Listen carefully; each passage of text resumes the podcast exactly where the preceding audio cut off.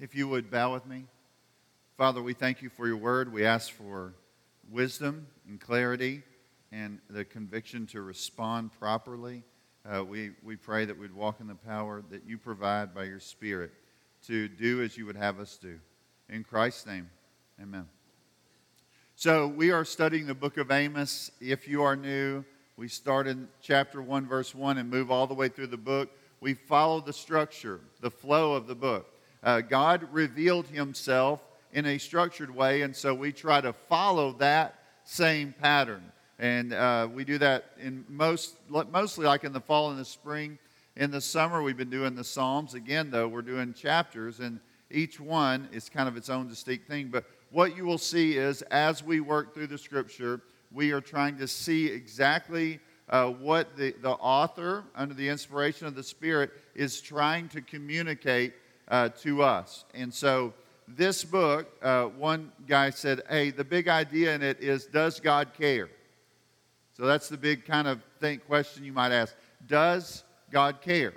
And uh, some of you at different seasons of your life have asked that question, and you will ask it again. And that's just something that we are going uh, to struggle with and try to understand.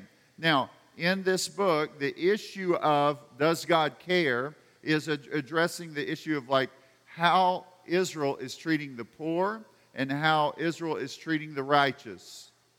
So they want to silence the righteous who are speaking like wisdom, and they want to oppress the poor so they can like enrich themselves. And, or they are doing those things. That's what you could say. And so then the question becomes does God care about it? He started the book with Does God care about how the nations treat the nations? And everybody's saying, Yeah, I mean, he, he does. Like, God sees all that stuff. And then he moves forward and says, Okay, does God care about how his people treat one another? And we say, Absolutely, God does care. And God is going to address those things. And so we as a church would say, and, and, well, I'll say one other thing. Israel, of all the people of the earth, understood that God cared about that because he rescued them out of Egypt. And so then when we're looking at this, we would say they should know that God cares and they should care for one another.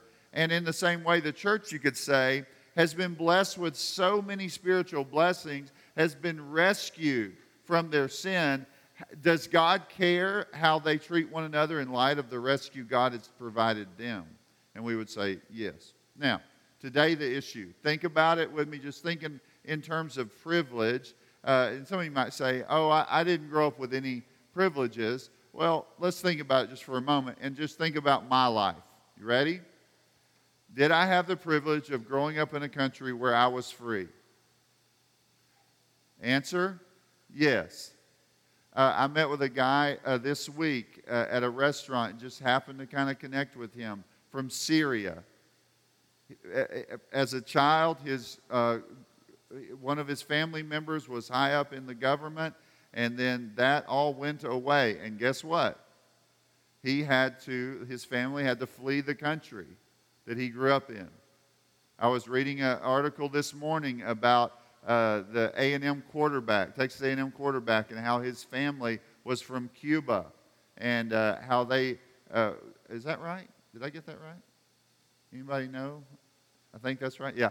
And so, uh, and I was thinking like uh, that. That's one of those examples where you say that family, like when all the trouble hit, they were able to come out of the place that they were and rescue. Did I grow up that way? No. I grew up in America. I did not, I did not choose that. It was given to me. Did I have the privilege of getting an education? Yes. All the way through, from a little kid all the way up into adulthood, and then later after I'd started my career. That was a gift. Did I have the privilege of having a roof over my head and food in my stomach? Yes. Yes, those were blessings I had. Just natural blessings. Did I have the privilege of having parents who loved and cared for me as a child? Yes. Were those privileges? Yes. I mean, they, just are. Did I have the privilege of taking uh, of someone, my parents, taking me to church so I could learn about the Lord? every week without fail, like without fail. They were there. Did I have the privilege of having an example of someone who served God and did not think about how a church was to serve them. They just gave their lives away. Yes. They have the privilege of coming to saving faith and experiencing all the riches of Christ. Yes. So if I have all those privileges, and I could list 50 more, if I have all those privileges, should I embrace the responsibility that comes with the privilege? Answer yes.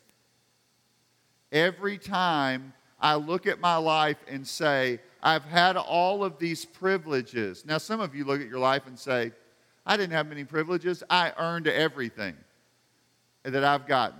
I made it. I did it. I, I, I. And I was like, I'm, I'm going to be a, at, the, at Judgment Day, I would like to see your face. That person that's like, I, I did it all. You know, it's like, what are you talking about?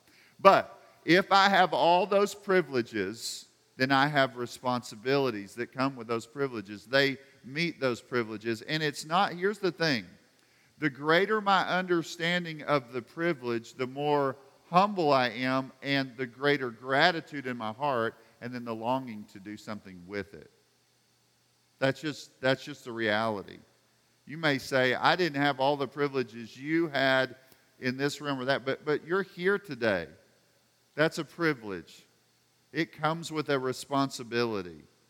And so, with hearts filled with gratitude, we should walk in the responsibility that God has given us in our families, in our church, in our lives, in our vocations, all those things with all the privileges. I mean, you know, one of the things I read this week was like uh, the loss of responsibility, like in life, the loss of responsibility is a sign that when that's taken away, you're, you're, someone's taking away the privilege that you've been given, you know? That's what going to, to jail would be. It's a loss of that. And so, what we want to understand, I think, today is just say to ourselves privileges come with responsibility, and I should, with a heart of gratitude, should welcome that. Romans 12 says this I appeal to you, therefore, brothers, by the mercies of God, to present your bodies as a living sacrifice, holy and acceptable to God, which is your spiritual worship. What's he saying? In light of everything you've been given, in light of all the gifts, in light of all the blessing, in light of all the things that you could look past or look back and say, all of these blessings are mine, now both present and future. They are not just blessings today. You're looking forward to the future uh, of the blessings that we have in Christ. In light of those blessings, what's the responsibility? What should I do in light of that? with gratitude in my heart, what should I do? I should offer my life back to God. That is what we should do. Now, so let's go. You ready? The privilege of responsibility is what uh, Betts calls this chapter. So let's talk about this real quick. God has blessed his people with some privileges. Let's look at them real quick. Verse 1 and 2. Hear this word that the Lord has spoken. I just want to say here when he says, Hear this word, there's something about that that says to us, that's a privilege. Why? Because if God had not spoken, then what would you know about God? You would only know about God what you saw in creation or dreamed up in your mind. So God has spoken. And He has spoken in a way where they can understand. That is mercy. Psalm 78 5 says, He's established a testimony in Jacob, appointed a law in Israel, which He commanded our fathers to teach to their children. Uh, in Romans 3, it says, in, in the, the Jewish people had the oracles of God. It was a great benefit to them. If we were to look at the church, we would say Hebrews 1 says that in the past he spoke through the prophets, and in this present time, in these last days, he's spoken to us by his Son, whom he appointed the heir of all things, through whom also he created the world. So, what do we say? This is a privilege. This is a blessing. Israel had this blessing. Next, you keep going.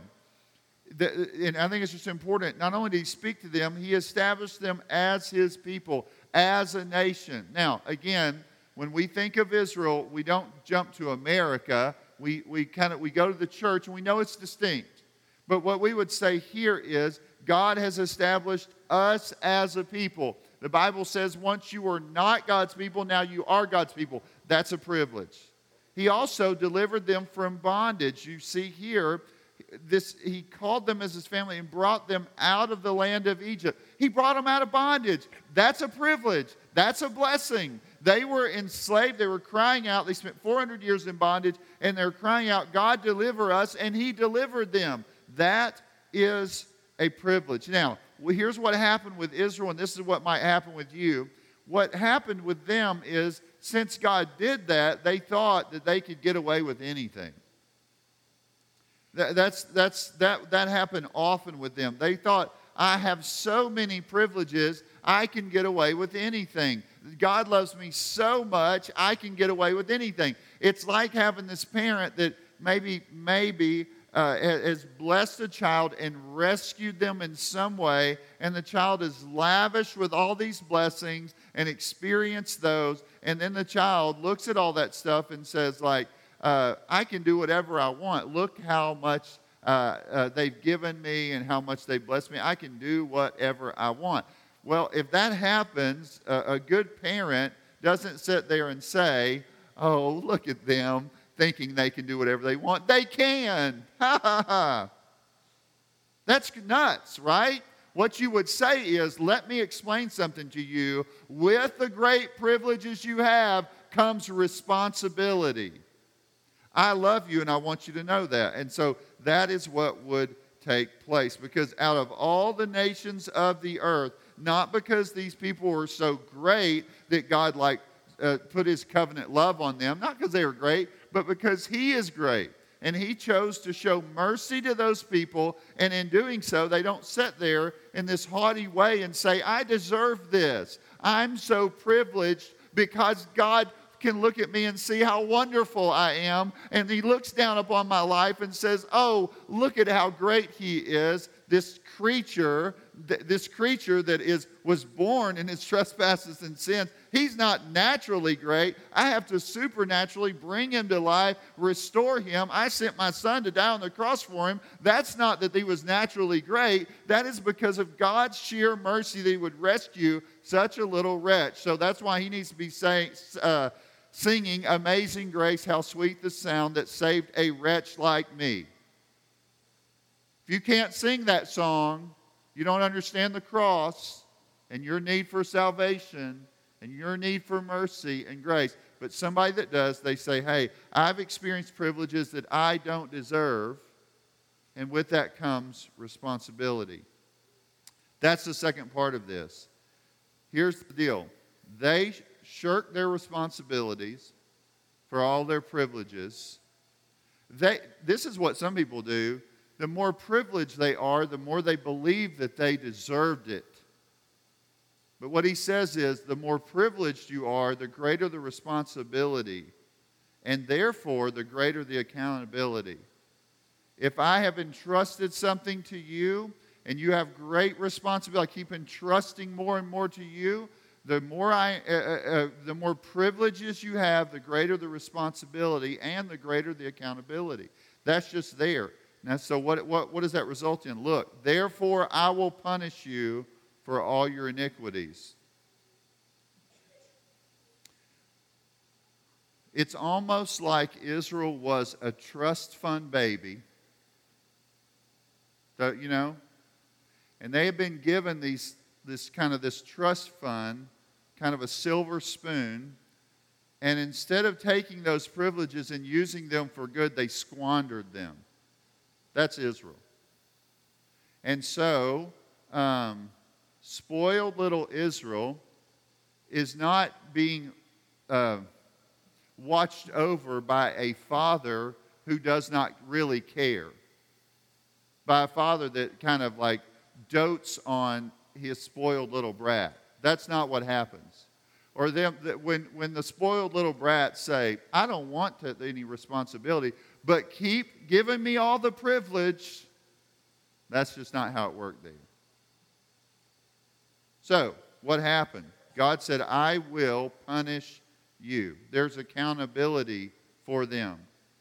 God's reputation, his perfect character is on the line, and since he is just, he must punish their evil. Jesus said, Everyone to whom much was given, of him much will be required, and from him to whom they entrusted much, they will demand the more. God's people, listen, this is something important to know because I think there's this kind of like, I can go with or without the church kind of today. And the church is like, I don't know, for a lot of people, they think the church is like, what is it going to do for me? And we say to you, no, it is a privilege to be able to be here.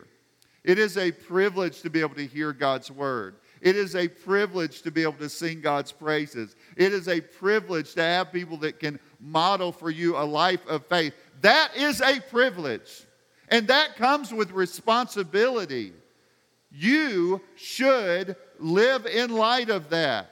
Great privilege produces a heart rightly understood of gratitude that says, like, how can I offer back everything that I am, everything that I have? My time, my resources, my talents, how am I going to use those? The greater understanding of what God has done for you, the greater your desire to offer back your life to Him. If you're withholding your resources, you're withholding your time, you're withholding uh, the, the, the talents that you have, you're holding those back and saying, I'm going to use those for myself. I have goals for myself. I want to accomplish this for myself. You say, hold on just a second, stop again. What privileges do you have? Now, what responsibility follows that privilege?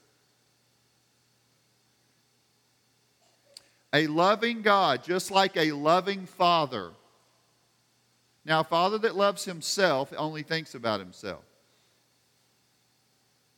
But a loving God will discipline his children for their disobedience. Just as he will bless them for their, their, for their obedience. God disciplines his children because they need to know. They need to know the right way.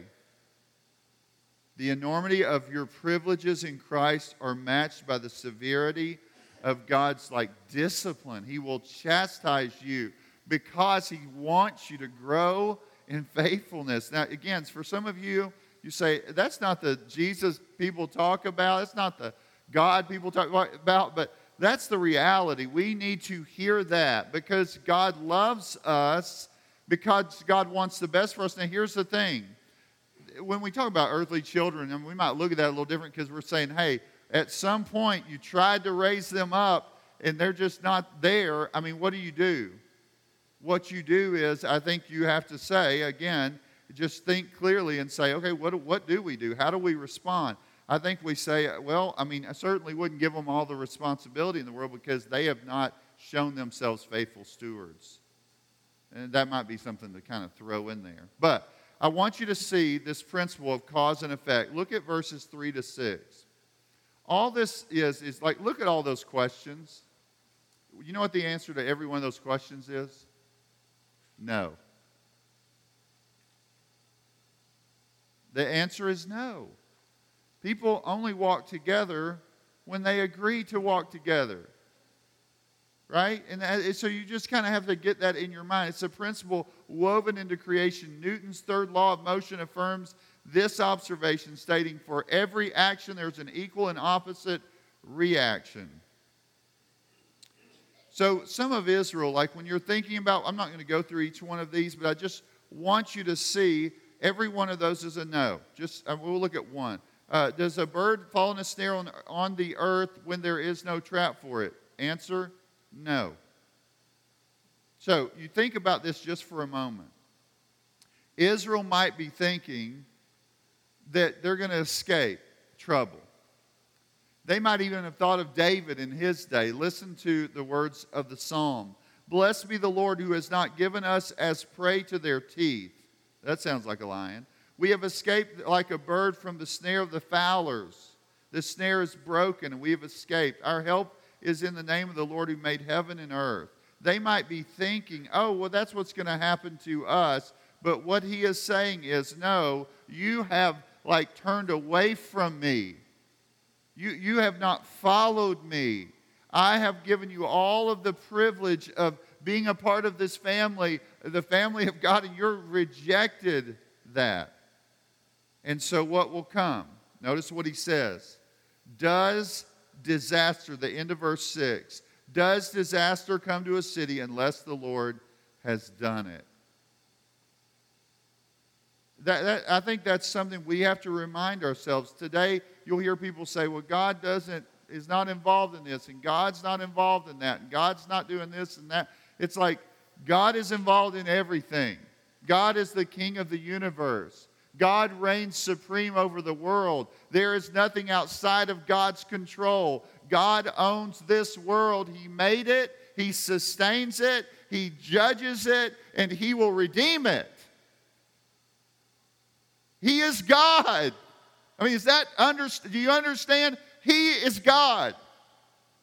And so, when you're looking at this text, it's just important to know that God is God. There is a principle in the world that there is cause and effect, and those things do come to pass. That's the argument of the prophet. Now, keep moving. This is what's amazing God warns his people. That, that's what you see here. In his mercy, he warns his children. Look at verse 7 and 8. For the Lord God does nothing without revealing his secrets uh, to the servants, the prophets. The lion has roared, who will not fear? The Lord has spoken, who can but prophesy? What's he saying? God has pronounced judgment on his people. But, but just think about that for a moment. But he doesn't do so without warning his people before judgment hits.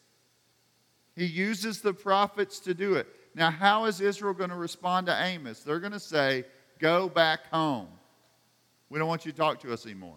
Well, I don't want to hear you anymore. That's what he's going to say. But notice what happens.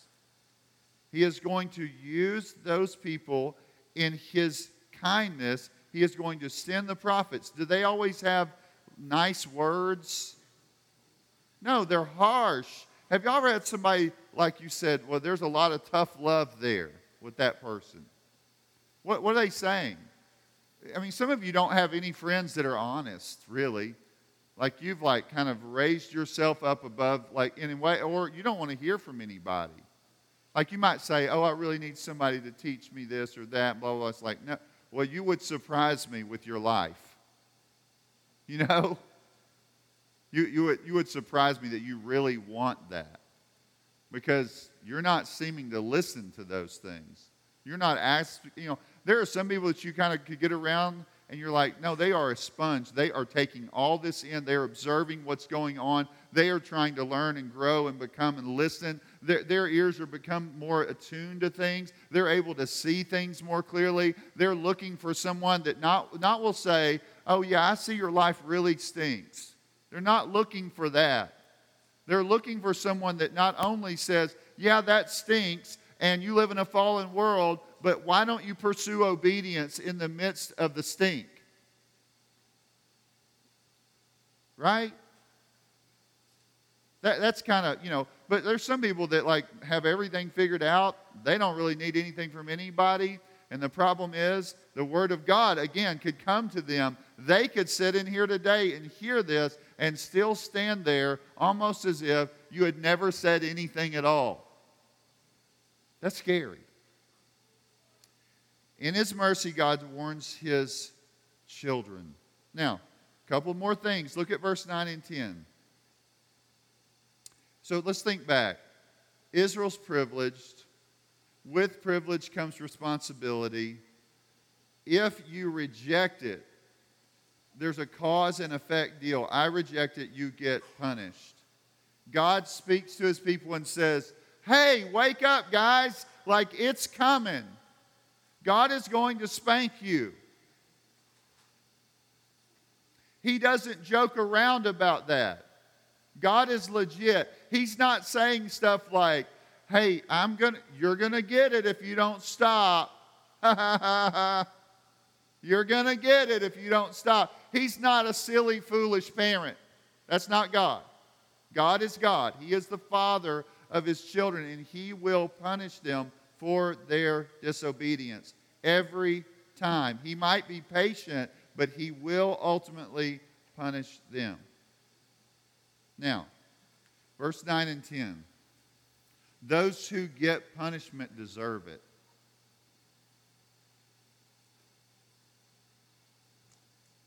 You see that?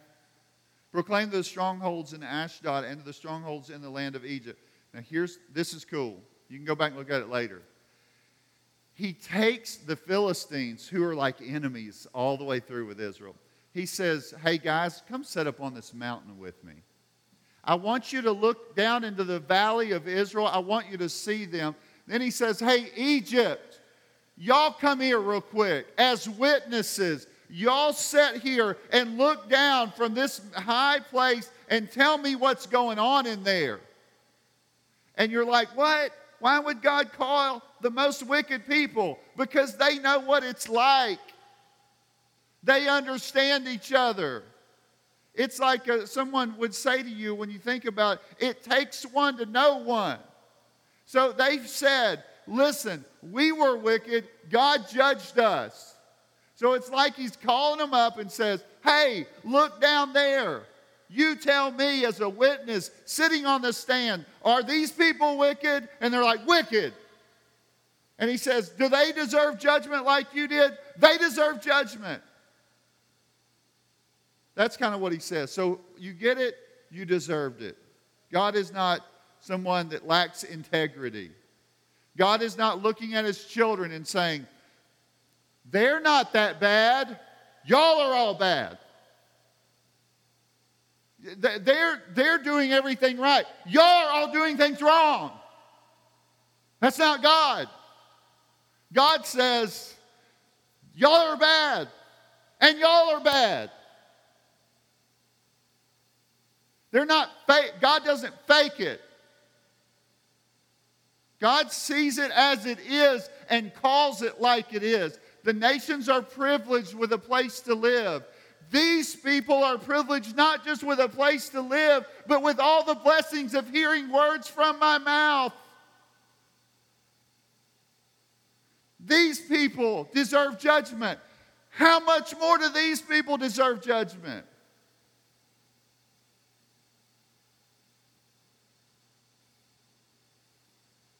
He doesn't lie about the situation, he is totally honest.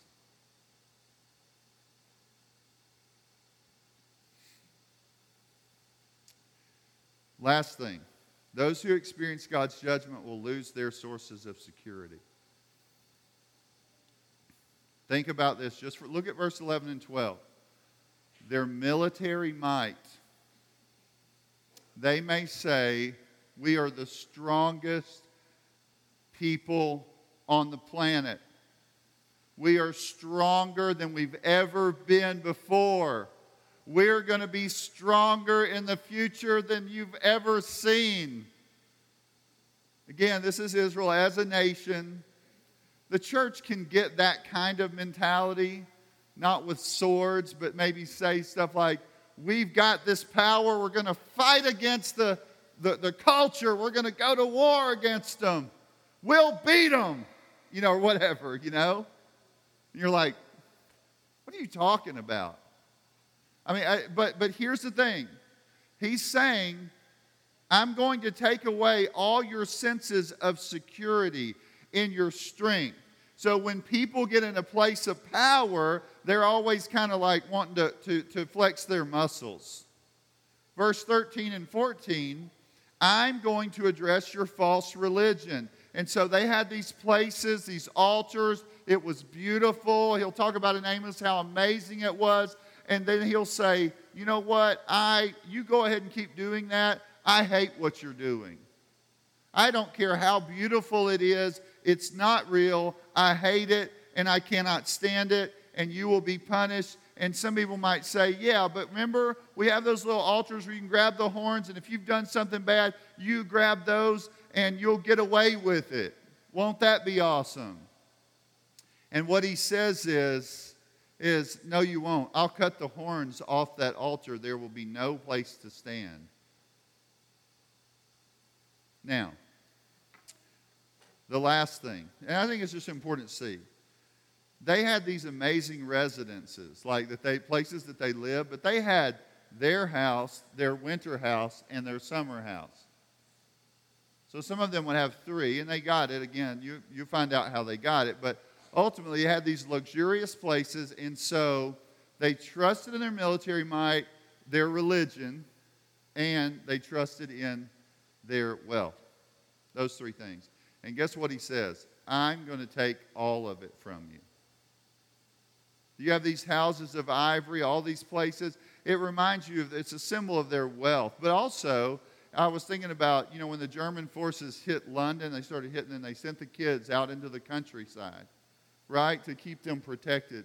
No place is going to be a place of protection. People will say stuff like, well, we got to go to our place where it's like, we just get away from the world and blah, blah, blah. Nobody's going to escape. Now, what's the whole point of this whole thing? And we'll be done. With privilege comes responsibility.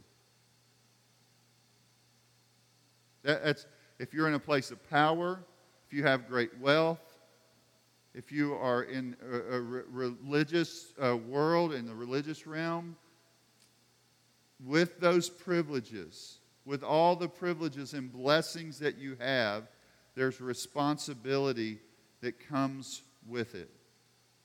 So for us, we might stop and say, God did judge Israel, but is that not a lesson for us?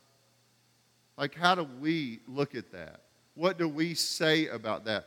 Are we sitting there in our pride saying, like, well, that was Israel. They were really bad folks and they deserved it, and I'm, I'm good. I'm good. I'm ne- I don't trust in our power. I don't trust in my wealth. I don't, tr- I don't trust in my religious practices. I don't trust in any of that stuff. I trust in the Lord. I follow in Him in obedience. Or are you saying, like, hold on just a second, this is a little bit of a check or a lot of a check? And so I think this passage could speak to the oppressed and to the oppressor.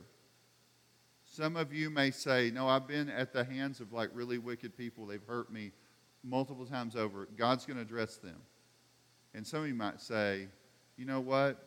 I've been the oppressor of others, not blessing others. I've taken my privileges and used them against others. I'm not out of a heart of joy, giving, serving, doing. I'm not doing any of those things because I somehow think that I deserve it, or the reason I have it was because of me. It has nothing to do with God. Wherever you are this morning, man, it's time to come back to the Lord in repentance and faith. Put your hope in Jesus, who laid his life down to save sinners like you and me, both religious people and irreligious people. Let's pray. Father, we thank you for your word. We ask for wisdom to respect it, to obey it, to trust in you. In Christ's name, amen. If you would stand.